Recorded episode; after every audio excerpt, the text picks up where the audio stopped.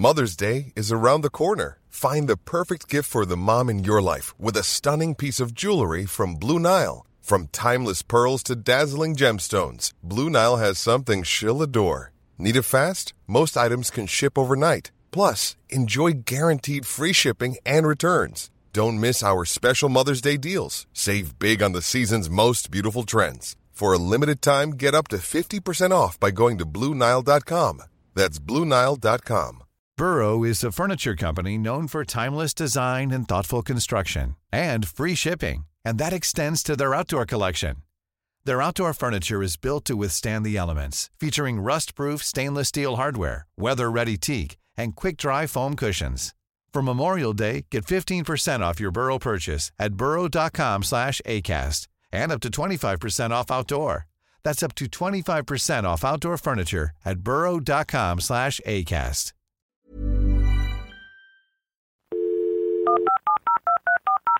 This podcast is a Roifield Brown production. Find others on iTunes. All right. Here I know. Ladies and gentlemen, please remain standing for the singing of our national anthem.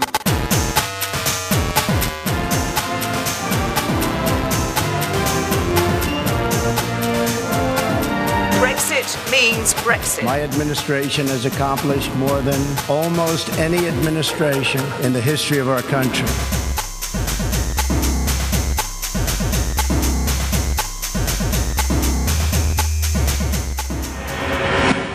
Hello and welcome to Mid Atlantic, the show where we look at the news and the views from one side of the Atlantic from the perspective of the other. I'm Roifield Brown, who sat in a rather snowy, chilly Toronto.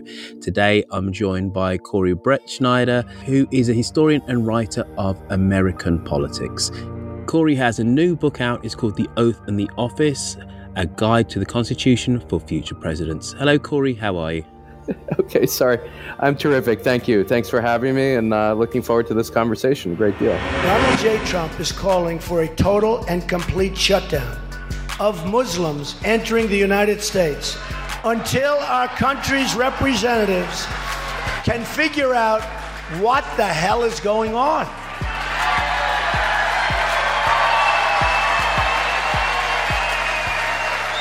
You have no choice. We have no choice.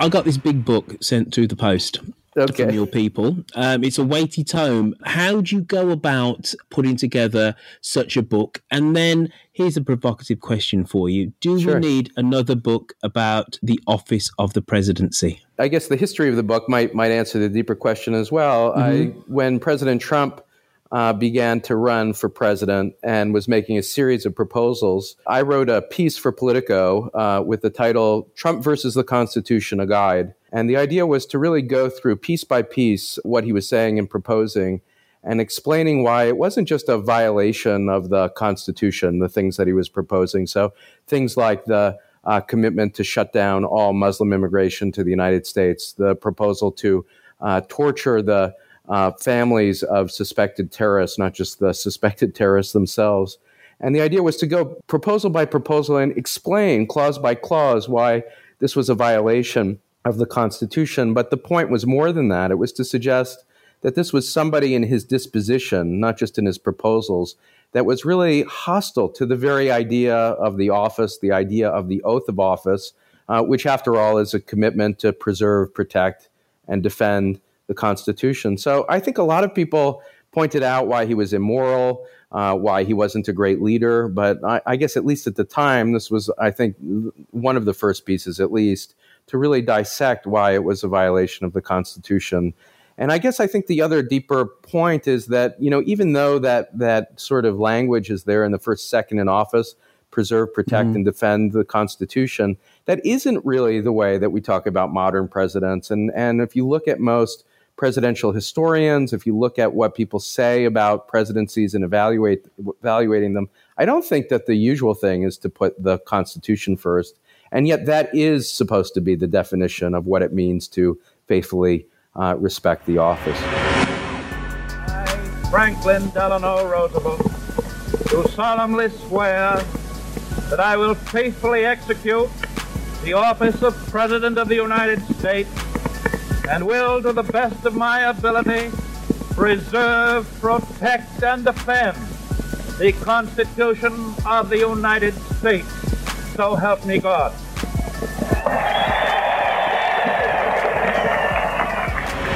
Do you think the average American is really au fait with the nuance? Not just not the tenets, but with the nuance of the American Constitution. I'm, I'm going to phrase that a, a, a little Sure. bit or I'm going to expand expand on my point. Sure. So this is a conversation which I frequently have with Americans, and I talk Right. about how exceptional America is, and no Brit, no Brit is au fait with any bit of the British Constitution because technically speaking, we don't have one. Right. You're right. just you're just British. Uh, no German is au fait with the German Constitution. You're just German.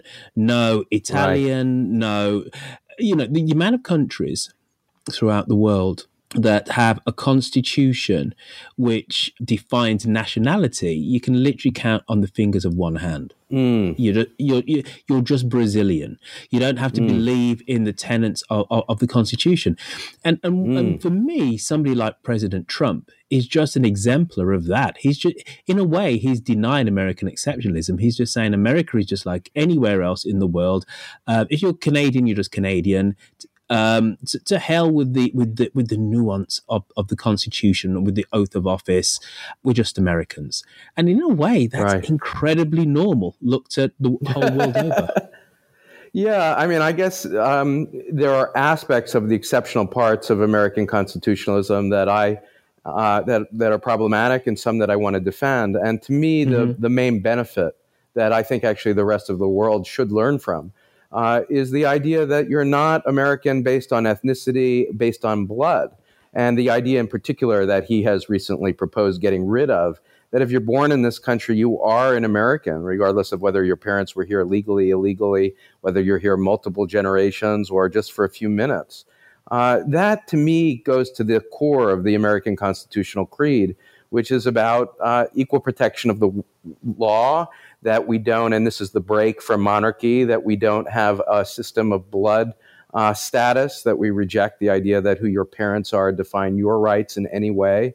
And those are things actually that to me are fundamental to the idea, not just of American constitutionalism, but, but democracy, and that really you are missing in parts of the world where you could be four generations within the borders of a country and yet not have citizenship. And so I think that his racism and his anti constitutionalism sort of fit together in a way that I, I find de- deeply problematic. I mean, the, the ideal of the office, the way you know George Washington understood it, for instance, or Madison, in the early republic, isn't just that the Constitution's a set of laws, but it's that it's a set of values. And those are the mm-hmm. values that I very much want to defend. Primarily, the value of equal protection, uh, enshrined in the 14th Amendment, but certainly present before that in the Declaration of Independence. The idea that you can criticize a president, that this isn't an office that sort of attaches to the to a kind of immunity from criticism. Um, the idea of religious freedom, all of these things uh, that are in many ways exceptional. So I agree with that. Are to me great, not just a, a problem. And and what and they define the office as well. You know the idea of a presidency really is uh, if America is exceptional in its constitutional protections, well, then the office of presidency is unique too. And the commitment, I think, to honor those specific things. So, uh, you know, sometimes American exceptionalism means, uh, you know, a sort of entitlement to grandiosity to try to lead, lead the uh, world in military affairs. That's not the version of it that I want. But the idea that we protect all forms of free speech or that we don't have an established religion or that we're equal at birth, that I very much do want Oh, to defend oh, and see oh, a president. Okay, defend. Corey. Let, let, let's try and un, unpick uh, some of those points Sure, that sure. Uh, you, you've uh, laid out there. First off, it's called The Oath and the Office, your book. So the, Yep. the oath is obviously something which you see as incredibly central uh, Yes. to the role of the president. It's, it's his promise, his pledge to the nation. Um, Right. Why is Washington's second inaugural? Why is that so important? Obviously, it was you know one of the shortest. It was only 135 words. Um, why is this viewed in stark contrast to the one that came before? Uh, there is a, um, I mean, I think you find it in the first inaugural too, but the second really does it in the best possible way. it puts the focus on the idea that the person, the man, George Washington, is not the office, and that the office, in many ways, is above uh, whoever occupies it at any particular time. The office is defined by the need to respect the rights enshrined in the Constitution. And what he says in that second inaugural is that if I, George Washington, fail to respect the oath that I just took, subject me to constitutional punishment. And to me, you know, it sort of enshrines the modesty of the office that this is a commitment to do a job, to, to preserve, protect, and defend the Constitution specifically. And if you fall short of that, or if you violate it in an, in an extreme way, uh, then the result isn't, it's not like a monarch who just gets away with it and continues to act how they want. It's remove me, subject me to constitutional punishment, impeach me, remove me. Uh, and I think, too, uh, that what he's hinting at, although it's not clear exactly from the text, is that a president is not above the law and can be subject, too, to criminal indictment, despite the arguments that you sometimes hear claiming that the president has a special sort of immunity from that, um, from mm. that, that obligation. You raise your right hand. You, Harry S. Truman, do solemnly swear I, Harry S. Truman, do solemnly swear that you will faithfully execute the office of President of the United States. That I will faithfully execute the office of President of the United States. And will, to the best of your ability. And will, to the best of my ability. Preserve, protect, and defend the Constitution of the United States. Preserve, protect, and defend the Constitution of the United States. So help you God. So help me God. You know, I always find it kind of fascinating being a Brit looking at early American history and that period. Mm. Where you guys are defining your system of government and your ideals and your values. And it always strikes me that you guys overplay the position of King George III. and, he wasn't and, and so bad. No, it's not that he wasn't so bad. Uh, he yeah. actually wasn't so powerful. He wasn't really directing yeah. uh, British policy. It was right. it was uh, it was the government of the day. It was it was North et al. It was all of those guys. Right. Uh, and actually, if you were to if you were to look at uh, continental Europe in 1776, 1783, 1789, and you'd have said which is the most open government. But no, I, I take the point, which is there was a, a, form of parliamentary constraint already happening in England. And I think one of the best new books making that argument is a book by uh, Harvard professor Eric Nelson, who's, who makes exactly that point that, you know, the idea of the constraints of the office uh, were present already in England and in British parliamentary, mm. uh, you know, uh, you democracy. Know, it go, but, but it, think, exactly, it goes yeah. back to the Glorious Revolution a century right. before. It goes back to the restoration of the monarchy right. after Charles Charles the uh, First, after right. you know after his execution, and and kind of interesting for me is looking back at the, uh, Jefferson and Franklin, who both travelled to the UK traveled to England right. and took great solace in, in in terms of the the limits that were put on on the executive on the on the British executive when they were still British subjects and, and look back at the Glorious Revolution as this kind of font of um, right. um, American liberty just say that you yes. guys just you overplay yeah. this all the time. You know, a monarch with a nice shiny hat on their head is not such a bad thing. Well, I guess I would say this. On the one hand, it's certainly true that the idea of constitutional constraints on the president, on any state actor, has its origin in the idea of the balance of power between the parliament and and uh, King George III and and other British monarchs. But I do think there is a break, uh, and so I, I I think part company with Nelson and others who who really push that point in the following way the American Revolution is about equality and the notion of the rejection of royalty and the notion of status distinctions at all based on birth. Mm. And even what you might think of as symbolic distinctions. And let's take, for instance, the benign establishment of the Church of England. Uh, that's rejected out of hand by Madison and then enshrined into law in our First Amendment the the ban on the establishment of religion. And I don't think that symbols are irrelevant to um, the American creed or doctrine that comes after it. So that idea that you're a citizen if you're born here, for instance, um, the rejection of both symbols but also funding for church institutions. Uh, those are fundamental not only to the break with England, but to the ongoing uh, way that America defines, uh, you know, I guess constitutional democracy but, and equality. And th- those aren't I, to me just Corey, symbols. Yeah, sorry, Corey. I, am always struck by yeah. the power of the symbol and yeah. by the intellectual force yeah. of of the argument of you know Madison right. um, striking down his two bills. Right. Um, exactly. you know so religion could not be established in the states. And obviously exactly. that was a key Jeffersonian credo. Yes. You know, that he said no we're not going to have an established religion over here. Correct. Um, my country, and I don't, I don't do a compare and contrast all the time, uh, but but it is the country that I know the most. My country being the United Kingdom, right? And we don't have an established, uh, a disestablished church. The Queen, our head of state, is the supreme head of the Church of England. Mm-hmm. It doesn't matter. we, uh, yeah, I kept it benign.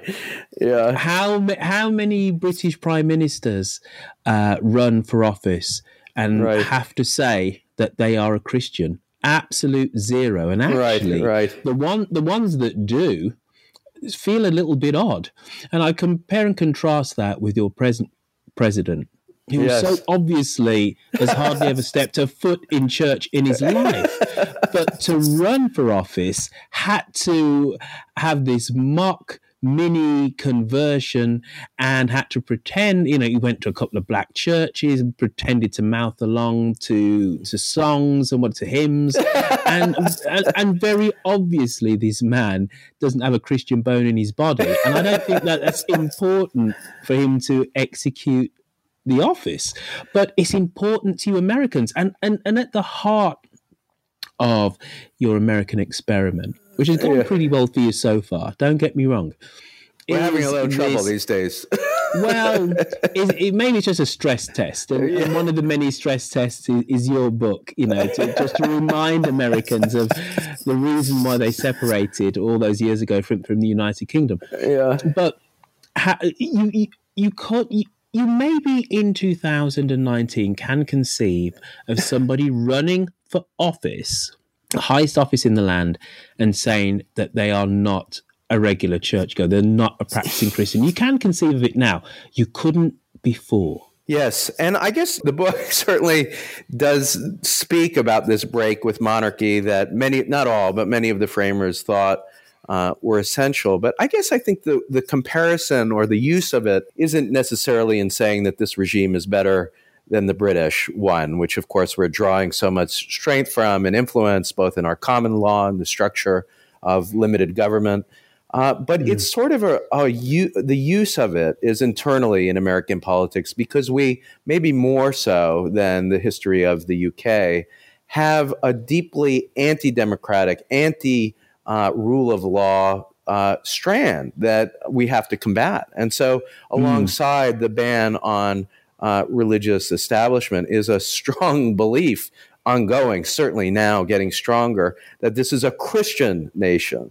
Or uh, along our, uh, our, tradition of free speech, we have many leaders, the current one uh, among them, who want to ban criticism of the government. The president of the United States, Donald Trump, has proposed perhaps shutting down Saturday Night Live, the uh, show that criticizes him and that he evidently watches.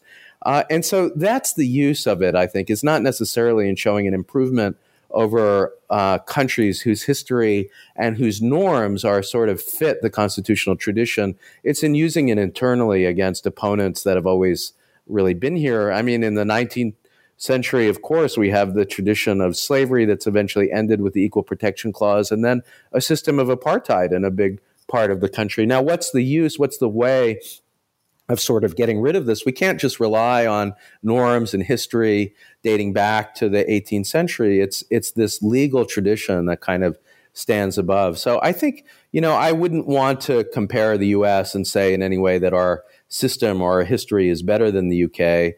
Um, you know, but I, I do think that its use is in in fighting opponents of liberal democracy of constitutional democracy at home. You, Dwight D. Eisenhower, do solemnly swear. I, Dwight D. Eisenhower, do solemnly swear. That you will faithfully execute the office of President of the United States. That I will faithfully execute the office of the President of the United States. And will, to the best of your ability. And will, to the best of my ability. Preserve, protect, and defend the Constitution of the United States. Preserve, protect, and defend the Constitution of the United States. So help you God. So help me God to, to draw a strand from what you just said, you have sure. a president who seems to instinctively not understand that criticism right. of him, his policies is a key part of democracy. It's a key part of um, the the functioning um, heft of of, of, America. I'm right. trying to think a, a, better way to say this. But yes. very much at the start of the Republic, you had Adams. Right. And his um, Alien and Seditions Act. So right. why don't you wind us all the way back to the late 18th century? Set the scene for us. I why th- did the second president um, uh, sign into into law this act, and and where has this act actually gone, and what does it tell us um, about America at that time? Um, yes, I mean, as I talk about in the book, there have been moments in American history. Donald Trump is by no means the first president to disregard the oath. There have been others who have been as as bad, certainly. And one example is the second president, John Adams, who, rather than take the idea of the office seriously, including the notion of putting the law before oneself, and in particular the right to criticize the president, does the inverse. And he signs into law uh, these acts, including a sedition act, um, uh, the Alien Acts, which are discrimination acts basically against uh, those um, not deemed sufficiently American, um, those coming from elsewhere. Uh, but I focus in on the Sedition Act in particular, which makes it a crime uh, to criticize the President of the United States. And just to show you what's going on with the structure of this, how partisan this legislation is, of course, the vice president at the time, uh, Thomas Jefferson, is a member of a different party than Adams. Adams is a Federalist, and Jefferson a Democratic. Uh, Dem- Democratic Republican. And um, uh, what the law says is you can criticize the president, but not the vice. Uh, sorry, you can't criticize the president, but you can criticize the vice president of the United States. It's, in other words, a pure power grab by the Federalists. Uh, uh, and also, it fits with Adams' understanding of himself as as monarch-like. I think he really doesn't buy uh, the idea of the break with monarchy at all, and he sees himself as entitled to a certain kind of dignity. That means that he can't be uh, subject to criticism. And not only that, but he also uh, orders uh, his attorney general to uh, go after political opponents. In the book, I talk about Matthew Lyon, the congressman from from uh, Vermont, who is actually in prison for mocking Adams. Um, newspaper editors are put in jail, and so to me, that has a um, you know maybe it doesn't reflect the power of George III, but it certainly harkens back to a time of British monarchy where where there was a crime of sedition that could result in uh, you know, in, in pure punishment. And, and that is so roundly repudiated by the election of 1800 uh, by Jefferson and Madison and their resistance to the Alien Sedition Acts, their use of the states to proclaim the acts unconstitutional, and ultimately of the American people to vote out of office uh, the, the second president. Uh, so it's a symbol of, yes, early failings, early violation of the oath of office, um, but also a reminder of, of uh, you know, uh, what the creed is supposed to be that a president should be subject to criticism and should welcome it, not not oppose it.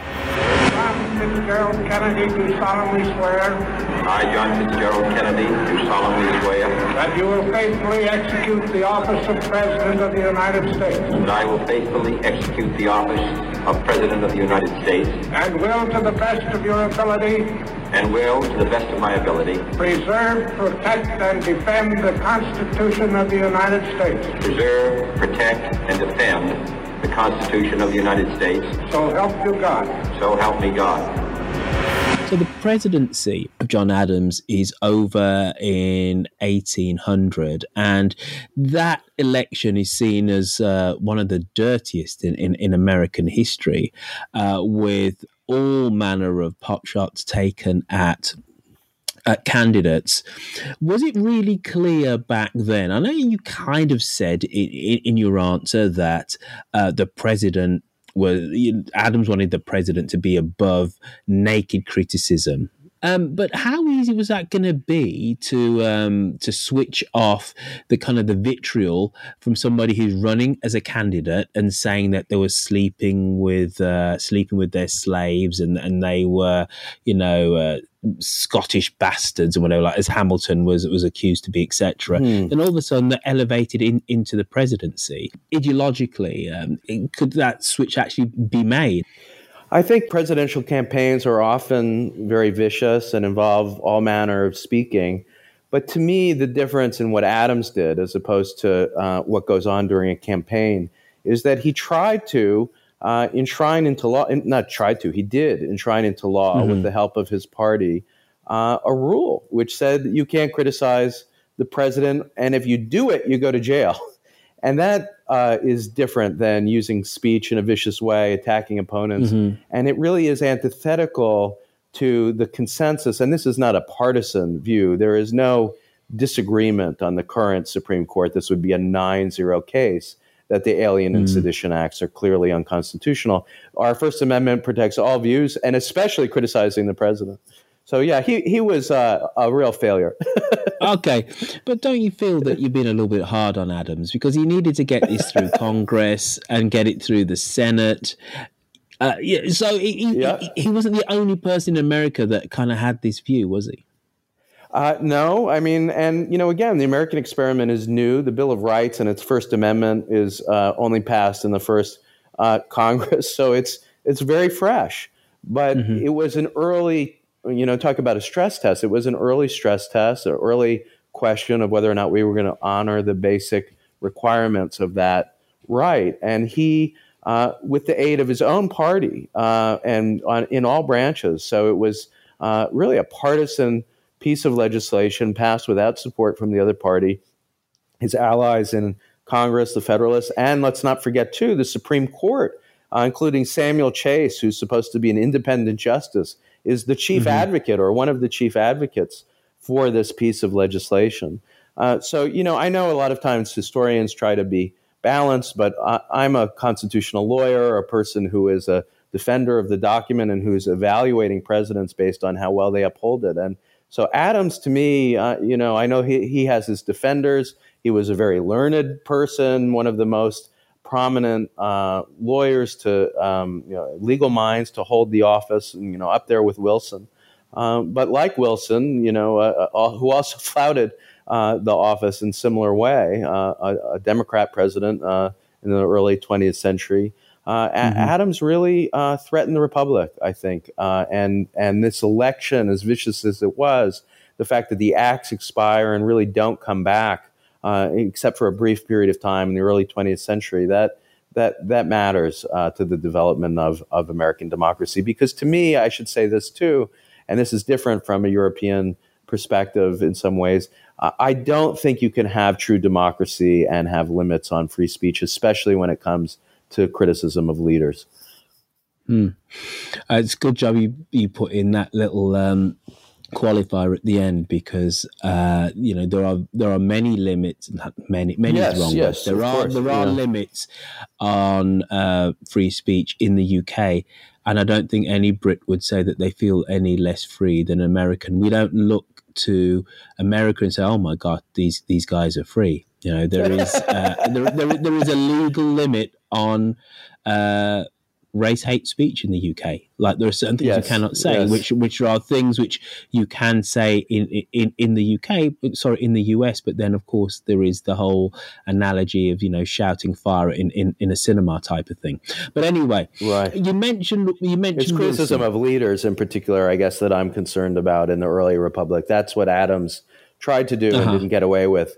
And I think if you if you don't have that protection, the ability to say to the president of the United States, "You're doing a terrible job," or even to mock the president, that I, Hmm. I don't I don't see how our I think our system really can slip from a democratic form of government to to a different kind. And and I, I don't think Adams himself is uh, has a constitutional view of American democracy. He's got something that verges more on let's call it the bad form of of monarchy. again, it's just kind of fascinating for me to do this. Um, I'm doing all the things which I keep on saying I'm not going to do. I'm not going to do compare and contrast. I'm not going to do compare and contrast, and that's exactly what I'm what I'm reaching for.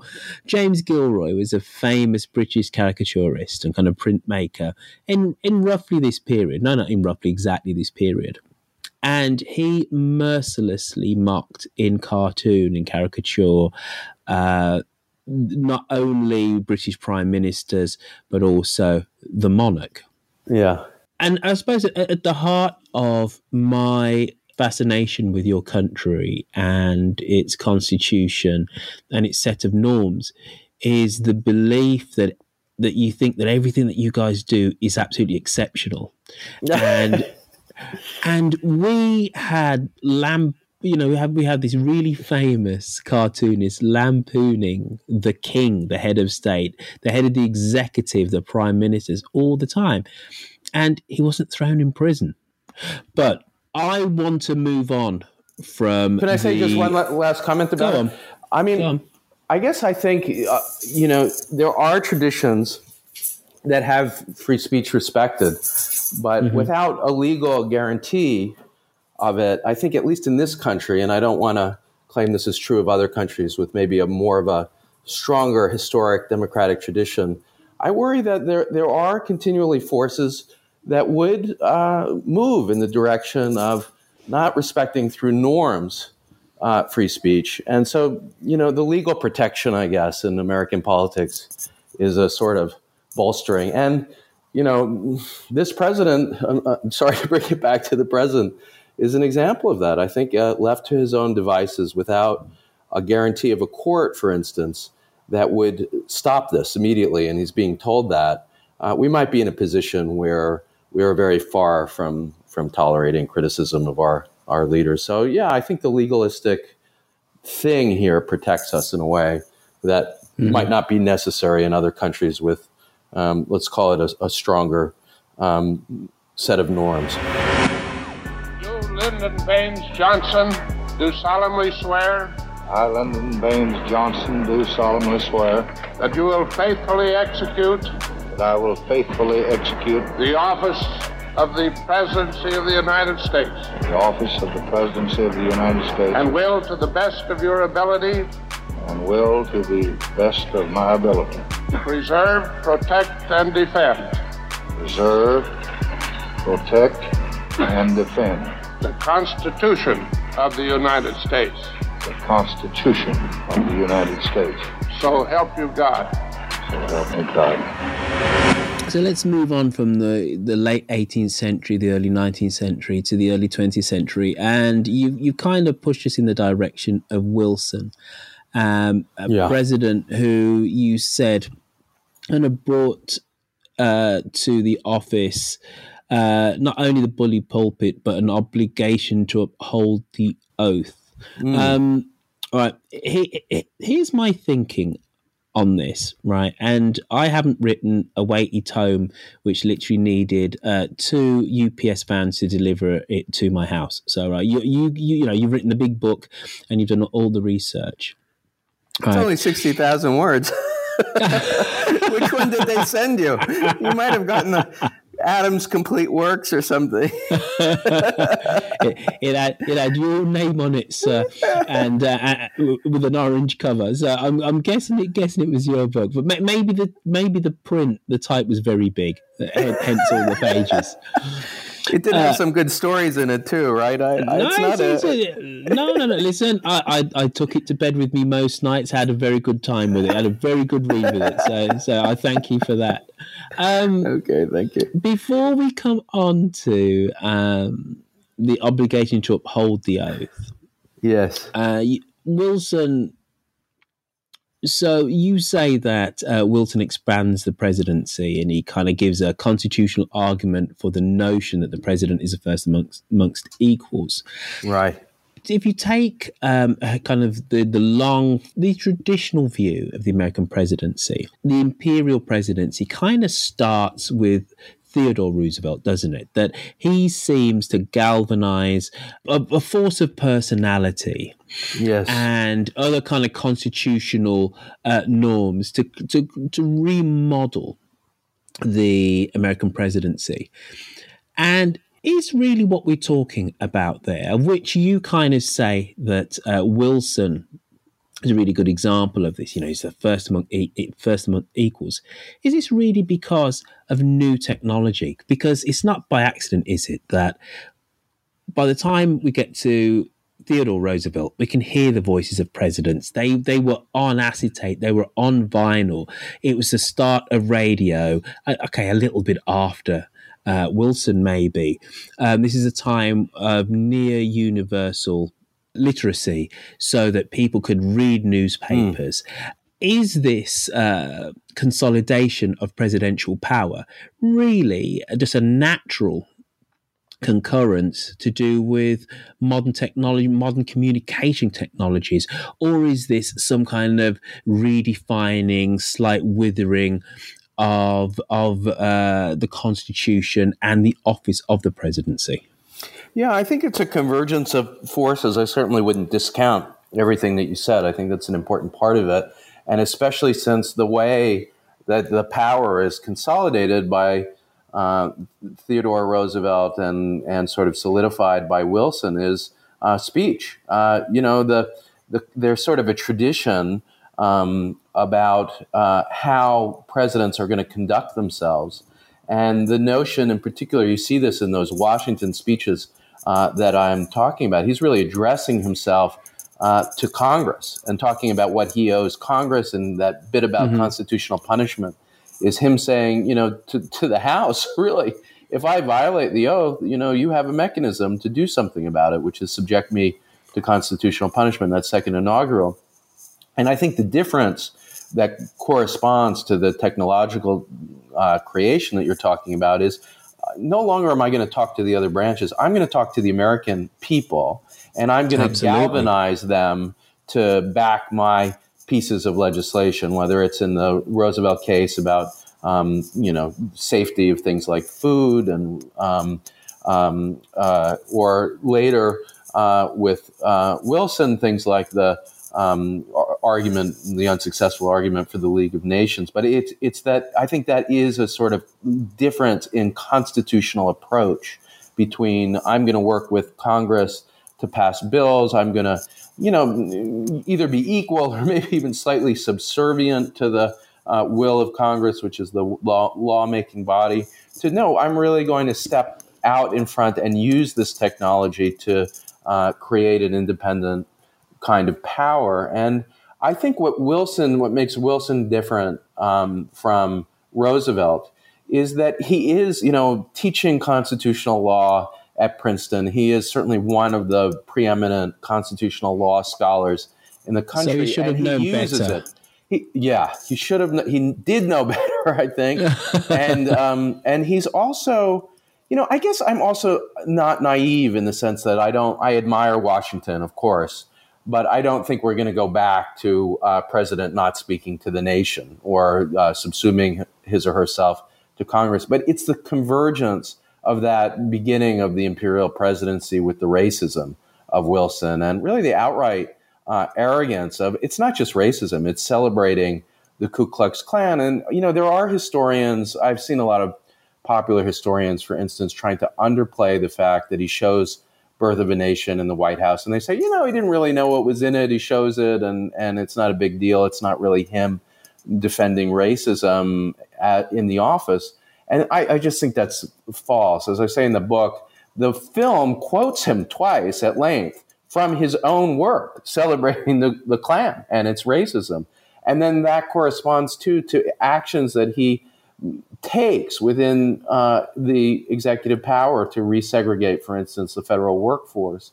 So it, it isn't a sort of by the way thing. And it isn't that he's unaware of Justice Harlan's dissent, for instance, in Plessy versus Ferguson, saying that we truly have a colorblind constitution. It's that he's actively choosing to support the extreme right, the view of the Ku Klux Klan. And he's really converging uh, the danger of the newfound powers of the president uh, with forces that are really against the equal protection uh, guarantee that all Americans are supposed to have, regardless of race. And, and that's why he really is, to me, uh, a symbol of a, a dangerous um, and, and uh, in many ways, failed president. You, Richard Milhous Nixon, do solemnly swear. I, Richard Milhous Nixon, do solemnly swear that you will faithfully execute the office that I will faithfully execute the office of President of the United States of President of the United States and will, to the best of your ability, and will, to the best of my ability, preserve, protect, and defend preserve, protect, and defend the Constitution of the United States. The Constitution of the United States. So help you God. So help me God. So we've just had the State of the Union address where we have this incredibly, at least by American standards anyway, incredibly diverse intake of new congressmen and women. And all of the Democratic women were wearing white to mm. to in recognition of hundred years of women's suffrage. That was implemented by Wilson, wasn't it?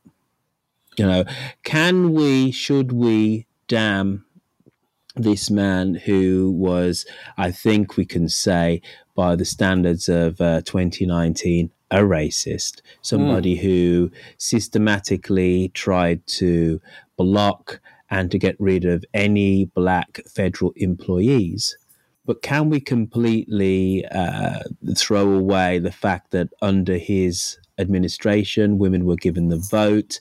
He was hmm. somebody who tried uh, to uh, prevent World War II by yes. having uh, yeah. the League of Nations. A, a very far-sighted president in many ways. Yes, yeah, and I think you know we've got to tolerate the ambiguity. Certainly, I, I agree with all of those things. I mean, w- women's suffrage he gets some credit, but of course there's a movement behind it that he's not getting in the way of. So I, I don't know how much credit he gets for that that counterbalances. Um, but you know, I guess I would add to the the criticism of him to the concern about um, uh, that we're talking about race, and you know, exactly as you put it, he he is by far and away a racist for his time. Celebrating the Klan is not the norm of American politics uh, it's it's still even at that period of time the um, uh, uh, a, a, version of right wing racialism, racism that um, you know is rejected by much of the country. But the other thing is the Adams like uh, quality of him. You know, this is also a time of the Red Scare and uh, um, you know permissive Supreme Court, uh, and you know he supports the prosecution of people running for office who he deems too left. And uh, so that's another uh, big minus uh, in my book. but yes, I take your point too that you know he he sort of creates in many ways the modern presidency, and and there are things that we can praise him for as well. What I guess one thing I will point out that I think is uh-huh. different from my approach than many historians is I really think that the to me in evaluating a president, the thing that comes first is the minimum requirement is did they respect the oath, and so that's why he fails in a way that he might not if you have other um, criteria. For instance, you know how powerful was. Mm-hmm. Okay. One of the powers of the presidency, which is uh, written in, into the Constitution, is the idea that um, if there is an emergency, he has uh, extrajudicial powers. Well, that's not in our constitution, in my understanding, anyway. There's a debate about it, I guess I would say. Okay, well, well, yeah. well let, us first off, let's go to the example that you use. Yeah which is the one which is always cited, which is Youngstown right. yes, and, exactly. uh, against uh, Truman, and then right. um, expand on the argument because obviously this is extremely right. prescient right now. There is the question mm. of is this constitutional? Let's deal with the example in 1952, and then, yes. let's talk about the academic argument as to whether the president can or should actually enforce emergency powers. Yes, exactly. Great. Um, so, I mean, I would say that certainly there are people who believe that the Constitution enables the president in an emergency to act um, during wartime, for instance, in a way that otherwise, um, in normal periods of time, uh, a president couldn't act. Uh, to me, the best refutation of the idea that the president has inherent emergency powers uh, is found in the Youngstown case, in the um, main opinion, but also in the concurrence by Justice Jackson, who had been the American prosecutor uh, in the Nuremberg trials. And what Jackson says in that opinion is that unlike the Weimar Constitution, for instance, that the American Constitution has no, and certainly he's right textually, no, no textually granted emergency powers. And he says really it doesn't have inherent emergency powers at all. And in wartime or in peacetime, uh, the president's power is at its lowest point when Congress says that a president can't act. So in that case, let's just explain what happened to the listeners for those who don't know it. President Truman decides during the Korean War that steel production is uh, not as strong as it needs to be. And when there is a strike in these uh, steel mills throughout the country, he says, I need to use my emergency powers through executive order to take over these mills, to stop the strike, and to get steel production going.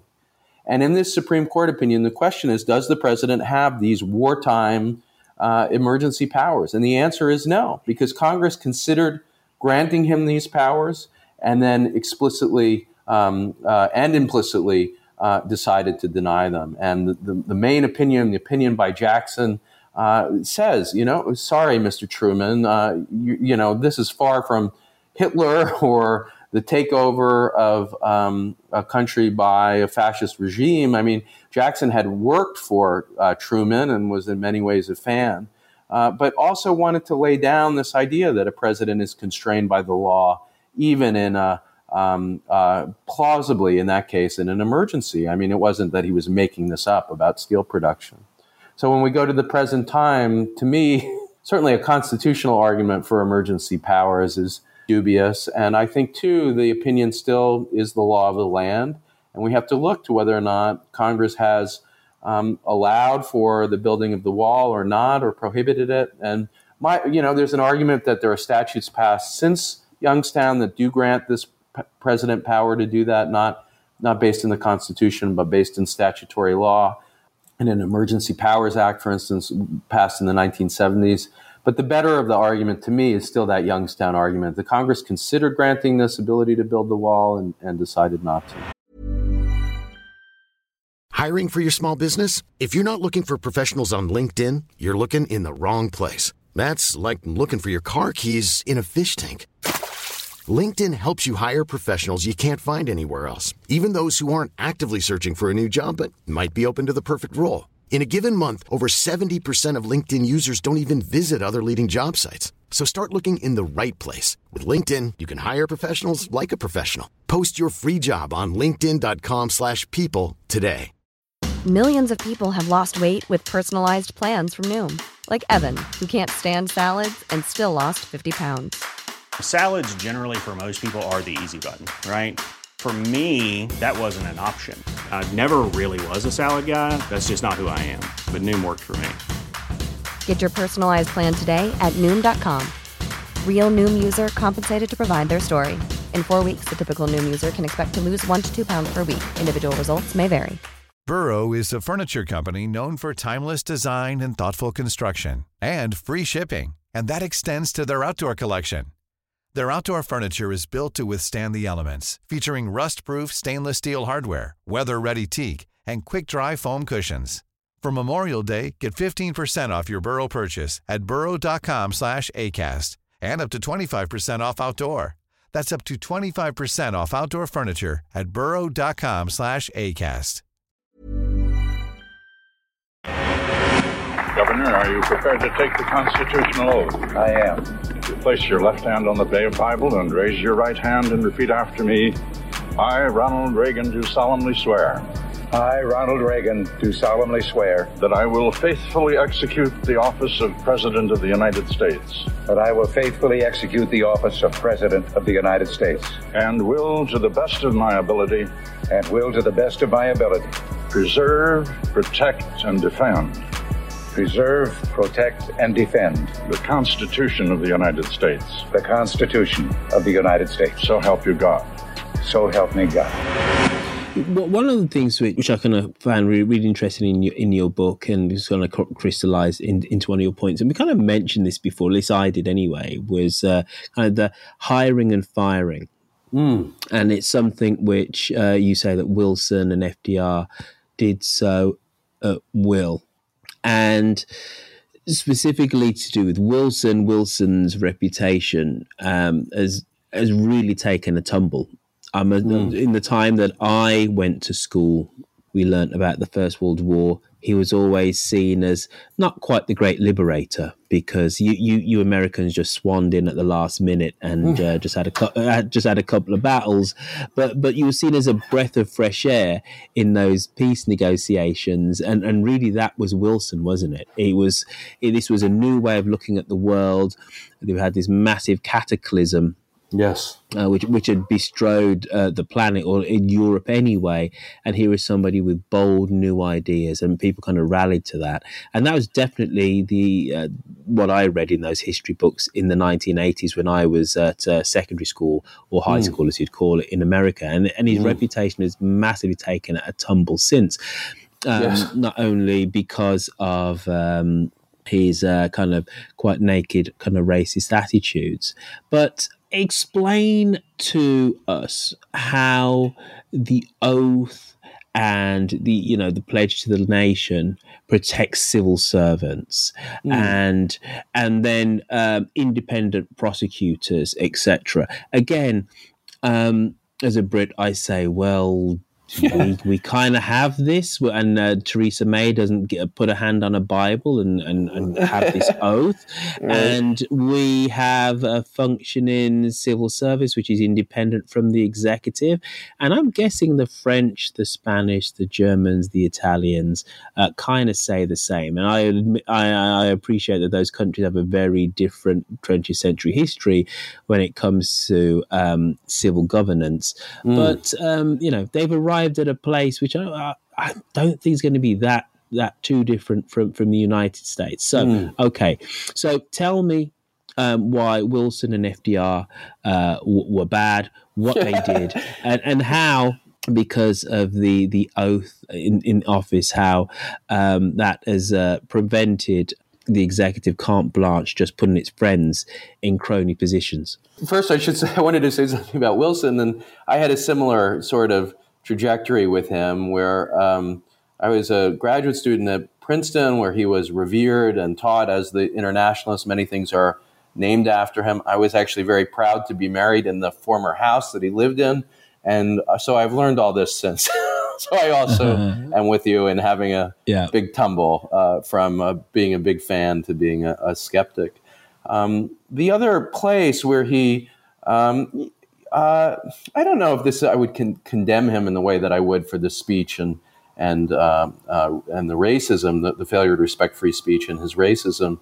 Uh, it's a more nuanced area, but it, it's an important one, and it's one in which I think um, the Constitution, in many ways, and its setup, might make the United States more vulnerable to manipulation by a bad president than many European countries, where there is a, a kind of tradition of protecting the civil service. And the argument that Wilson makes, basically, there's a postmaster general that he wants to fire, and he's supposed to get consent, according to the law at the time, uh, of the Senate if he wants to be able to uh, to fire this civil servant. Um, uh, uh, you know, way of protecting civil servants. And, you know, there's a long history of, of laws protecting civil servants. But he says, I'm the president of the United States. It's part of this move to the imperial presidency. And I have the right as president to fire my employees. And these members of the executive branch, including the postmaster general, are my uh, employees. And the Supreme Court agrees with them. The sort of master constitutional argument, you know, he directs um, uh, he, he, he, carries out this firing, uh, and uh, the Supreme Court agrees with him. Now, the danger of that So precedent. it wasn't wrong then, then was he, Corey? I don't think that's the danger that that one move, but now here moving up to FDR Oh, okay. and uh, the modern point. Um, the extreme version of the Wilsonian argument, and I, I, don't think that necessarily he had this in mind, but this is where it could be taken, would say that all civil servants are subject to the firing uh, to firing by the president of the United States uh, at will and for any reason. And you see where this starts to be a danger when the civil servants are the ones who are in charge of investigating wrongdoing uh, within the executive branch. And so after Watergate, you know, the decision is made um, to create an office where if the president or people close to the president are accused of criminal acts, if they're suspected of criminal acts, that they are immune from firing by a president who wants to just protect him or herself. And the thought was, you know, Nixon was in this position uh, where Nixon had had you know fired uh, essentially uh, an attorney general, uh, his cabinet official, who refused to fire um, uh, uh, the person who was looking into his possible crimes. So Elliot Richardson, the attorney general, refuses to fire Archibald Cox, the special prosecutor at the time. So Nixon just fires Richardson and then uh, fires uh, the deputy who takes over until Mr. Bork, later Judge Bork, takes that office and agrees to fire Cox. Now, after that, the thought was, you know, maybe this has gotten out of hand. The Wilsonian idea that the president can fire whoever he or she wants for any reason, even if that person is investigating the president's own wrongdoing. And so Congress passes this kind of anti Wilsonian law uh, that relies actually on a case from the time of Franklin Roosevelt, uh, where the court did say actually Congress can create protections for civil servants that even a president can't un- undo and especially in positions where it's essential that there be a kind of independence. And the Supreme Court upholds this law, the independent prosecutor law. Now it's since expired, and we're back to the system of um, that Nixon was in, and and frankly, there is no protection. Uh, for this investigation under our Constitution. My belief is that if the president wants to fire his attorney general who refused to fire Mr. Mueller, that that constitutionally that actually probably is prohibited. I mean, probably allowed. Um, uh, uh, and um, you know, we're in a sort of position where the imperial presidency uh, has no uh, direct legal oversight, and and that does trace a sort of origin uh, to this more. Uh, you know, more benign argument about this kind of inconsequential postmaster general surely the safeguard against a president doing that actually is politics, isn't it? Right here and now, it would be catastrophically uh, a move of gross incompetence for uh, this president, and I use him just purely as an example, mm. to get rid of Robert Mueller. And and do so. I suppose my question is: Do we really need um, a law, an act, when you have political common sense mm. as, um, as as a, right. as a backstop? Right. And um, you know that's what the defenders of the current system say, and they say Congress, after all, can exercise its oversight powers as well. Uh, but my worry is that you know politics depends on the moment. And uh, I, I, don't know where we are, frankly, politically at this moment. Uh, could the President of the United States, with a new Attorney General uh, confirmed by the Senate, I mean, when that happens, um, uh, who's respected because of his role in the Bush administration, replay the Saturday night massacre in a way that actually has a completely different result, namely that the current president gets away with the firing and faces no consequences? uh, I, am just not sure. I mean, what what really ultimately stopped Nixon was the threat of impeachment and uh, a court that was willing to intervene to demand that the subsequent um, special counsel be allowed to subpoena the Watergate tapes. Th- those all, to me, don't seem like inevitable historical outcomes, and so I'm just not confident that the previous um, example is the one that would guide us now. And frankly, this president uh, and his allies have said the problem with Nixon was that he was too weak. He didn't fight hard enough. He did step down, and uh, you know that lesson. I'm not. I'm not sure that they're wrong. Would you please raise your right hand and repeat after me? I, William Jefferson Clinton, do solemnly swear. I, William Jefferson Clinton, do solemnly swear. That I will faithfully execute the office of President of the United States. That I will faithfully execute the office of President of the United States. And will, to the best of my ability, and will, to the best of my ability, preserve, protect, and defend the Constitution of the United States. preserve, protect, and defend the Constitution of the United States. So help me God. So help me God. So we, we, we start we're starting to get to some of the main kind of tenets uh, uh, of your book, but I suppose the biggie is impeachment and Yes. the role that that plays in censoring a president. And I and I think there there's lots of uh, misunderstanding about actually what impeachment is. Uh, people think that uh, if a president gets impeached and if he's found guilty, he automatically gets booted out of office, and that's not a call, not at all the case. Uh, but give it, give us um, a quick history on impeachment. But then, specifically with the views on impeachment, uh, specifically somebody like Frederick Douglass, who uh, was kind of horrified at uh, President Andrew Johnson just after the Civil War and the way that he was treating kind of a, a recalcitrant uh, South. So, what is impeachment? A history of impeachment?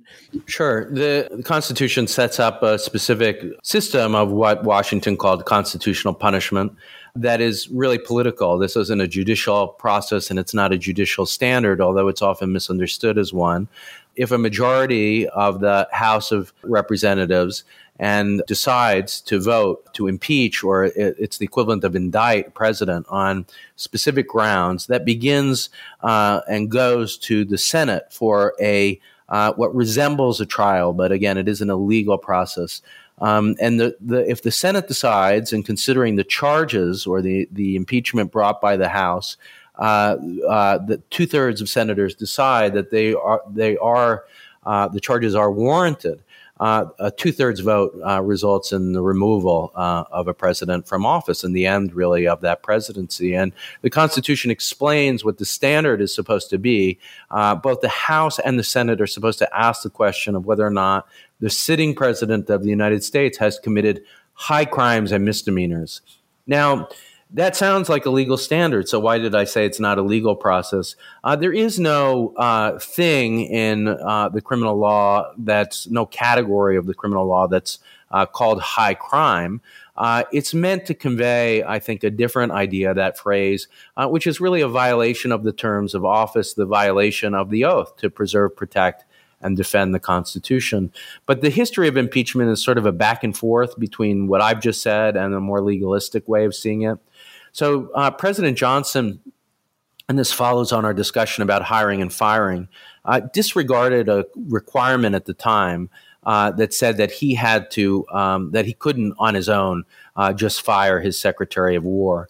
Uh, he wants to fire the Secretary of War, a holdover from the Lincoln administration, uh, and and just does it without consulting uh, the Senate. Now, uh, impeachment charges are brought against him, uh, f- largely focusing on that act and why it's illegal, and he's disregarded the, the letter of the law by uh, engaging in this firing. But Frederick Douglass at the time, the orator, the the abolitionist, the civil rights advocate, um, uh, makes what I think is an important correction to the way that the Senate and the House are conducting this investigation. Uh, and the uh, correction is this uh, he says, let's call Johnson out uh, for an impeachable offense. Uh, that is actually common sense. Namely, he's an opponent of the end of slavery. He's failing to enforce the 13th Amendment. He's traveling around the country making vile, racist speeches. And uh, that's the reason why he should be impeached and removed from office.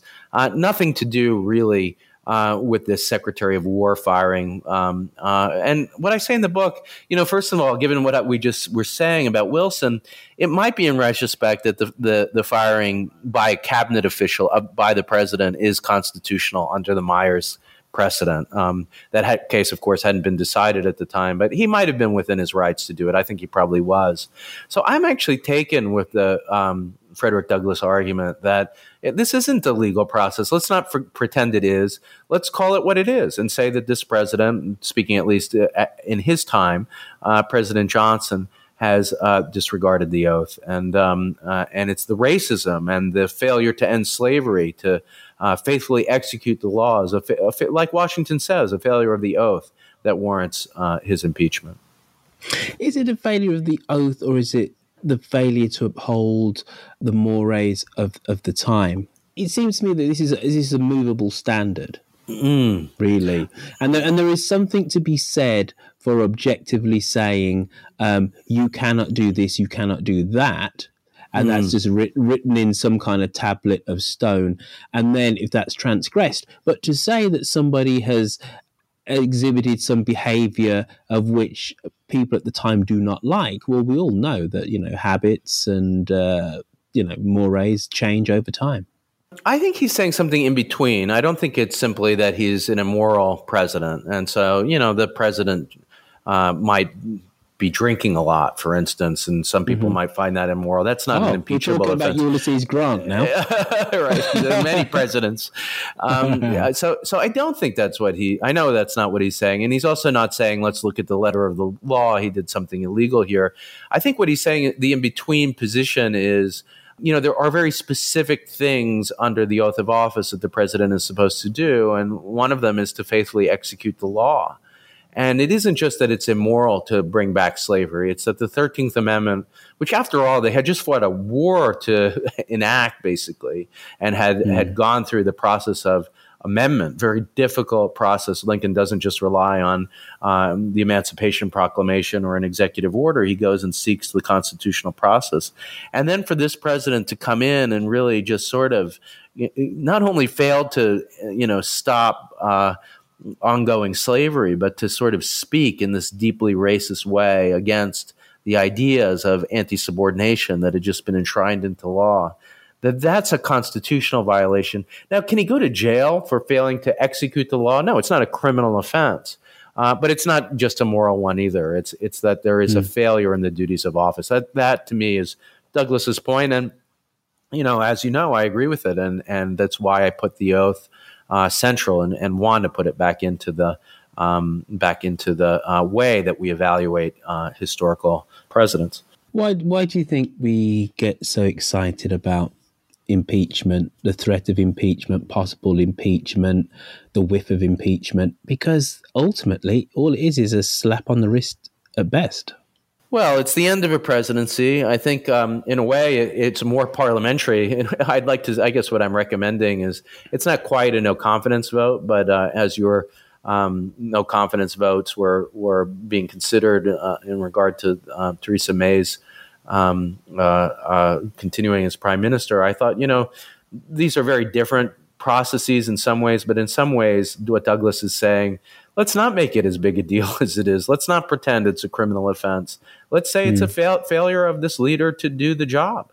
Um, and um, I think maybe because I don't know why it's seen as as a bigger deal than that, but it's probably the term high crime suggests that there's a condemnation of this president, not just an end of their presidency. But I think what Douglass is really saying is look, you know, this is a job that has to be done. And if you really fail in it in the way that this Johnson has, we need to end this presidency. Please raise your right hand and repeat after me.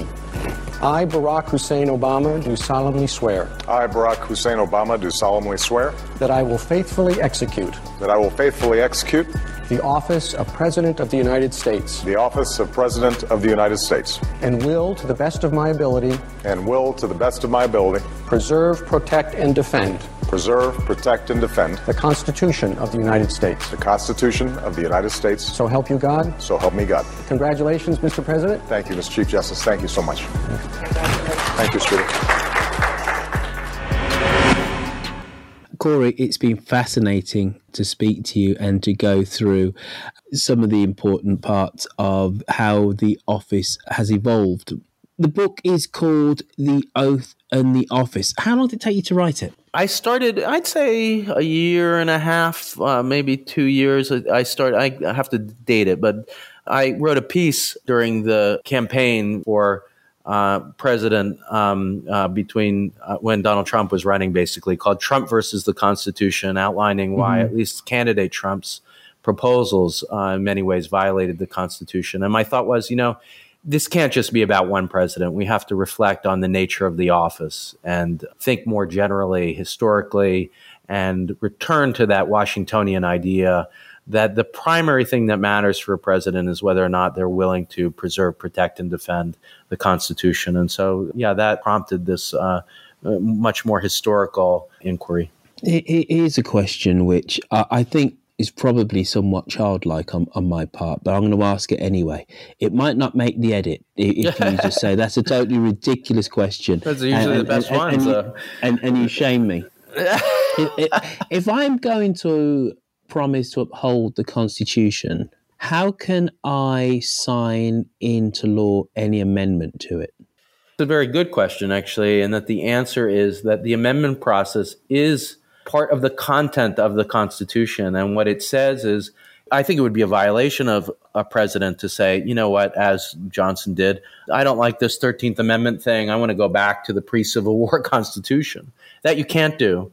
Uh, but the Constitution is very clear that if there's something in it uh, that you want to change, you know that's open t- to do. Uh, and the history of american democracy is often the history of uh, using that amendment process uh, to to uh, yeah to change the law. So um, the income tax is one example or the expansion of the suffrage. And the framers believed they weren't perfect. They they were not infallible and they trusted uh, future supermajorities at least uh, to amend even the most basic parts of our Constitution. Now, there are some parts that you, there's one part in particular uh, that you can't amend, and uh, that's the uh, requirement that the Senate be made up of two. Uh, two members from each state, so there, there's one limit. But aside from that, um, the framers trusted us to to use that process. So I think a, a president who uh, pushes for an amendment, uh, as we, we talked about, for instance, uh, Wilson and the suffrage, uh, Mhm. that, that that is certainly within the bounds of the office. Corey, thank you for coming on to Mid Atlantic to explain exactly how the oath has helped keep the uh, president to hold him to account to the American people and to explain the evolution of the powers of the office. So I've been speaking to Corey Brettschneider, who's written the book The Oath and the Office, a guide to the Constitution for future presidents. How's that? Thank you so much. It's been a pleasure to speak with you, and uh, what great questions! And uh, I love delving in deeply into that history. Please raise your right hand and repeat after me. I, Donald John Trump, do solemnly swear I, Donald John Trump, do solemnly swear that I will faithfully execute that I will faithfully execute the office of President of the United States the office of President of the United States. and will, to the best of my ability, and will, to the best of my ability, preserve, protect, and defend preserve, protect, and defend the Constitution of the United States. the Constitution of the United States. So help me God. So help me God. Congratulations.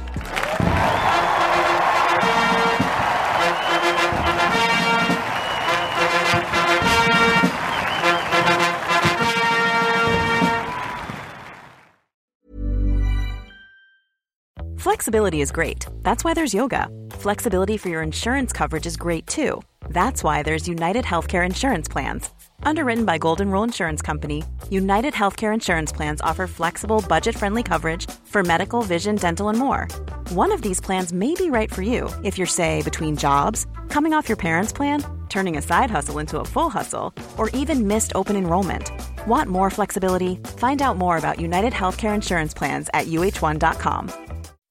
When you make decisions for your company, you look for the no brainers. If you have a lot of mailing to do, stamps.com is the ultimate no brainer. Use the stamps.com mobile app to mail everything you need to keep your business running with up to 89% off USPS and UPS. Make the same no brainer decision as over 1 million other businesses with stamps.com. Use code PROGRAM for a special offer. That's stamps.com code PROGRAM.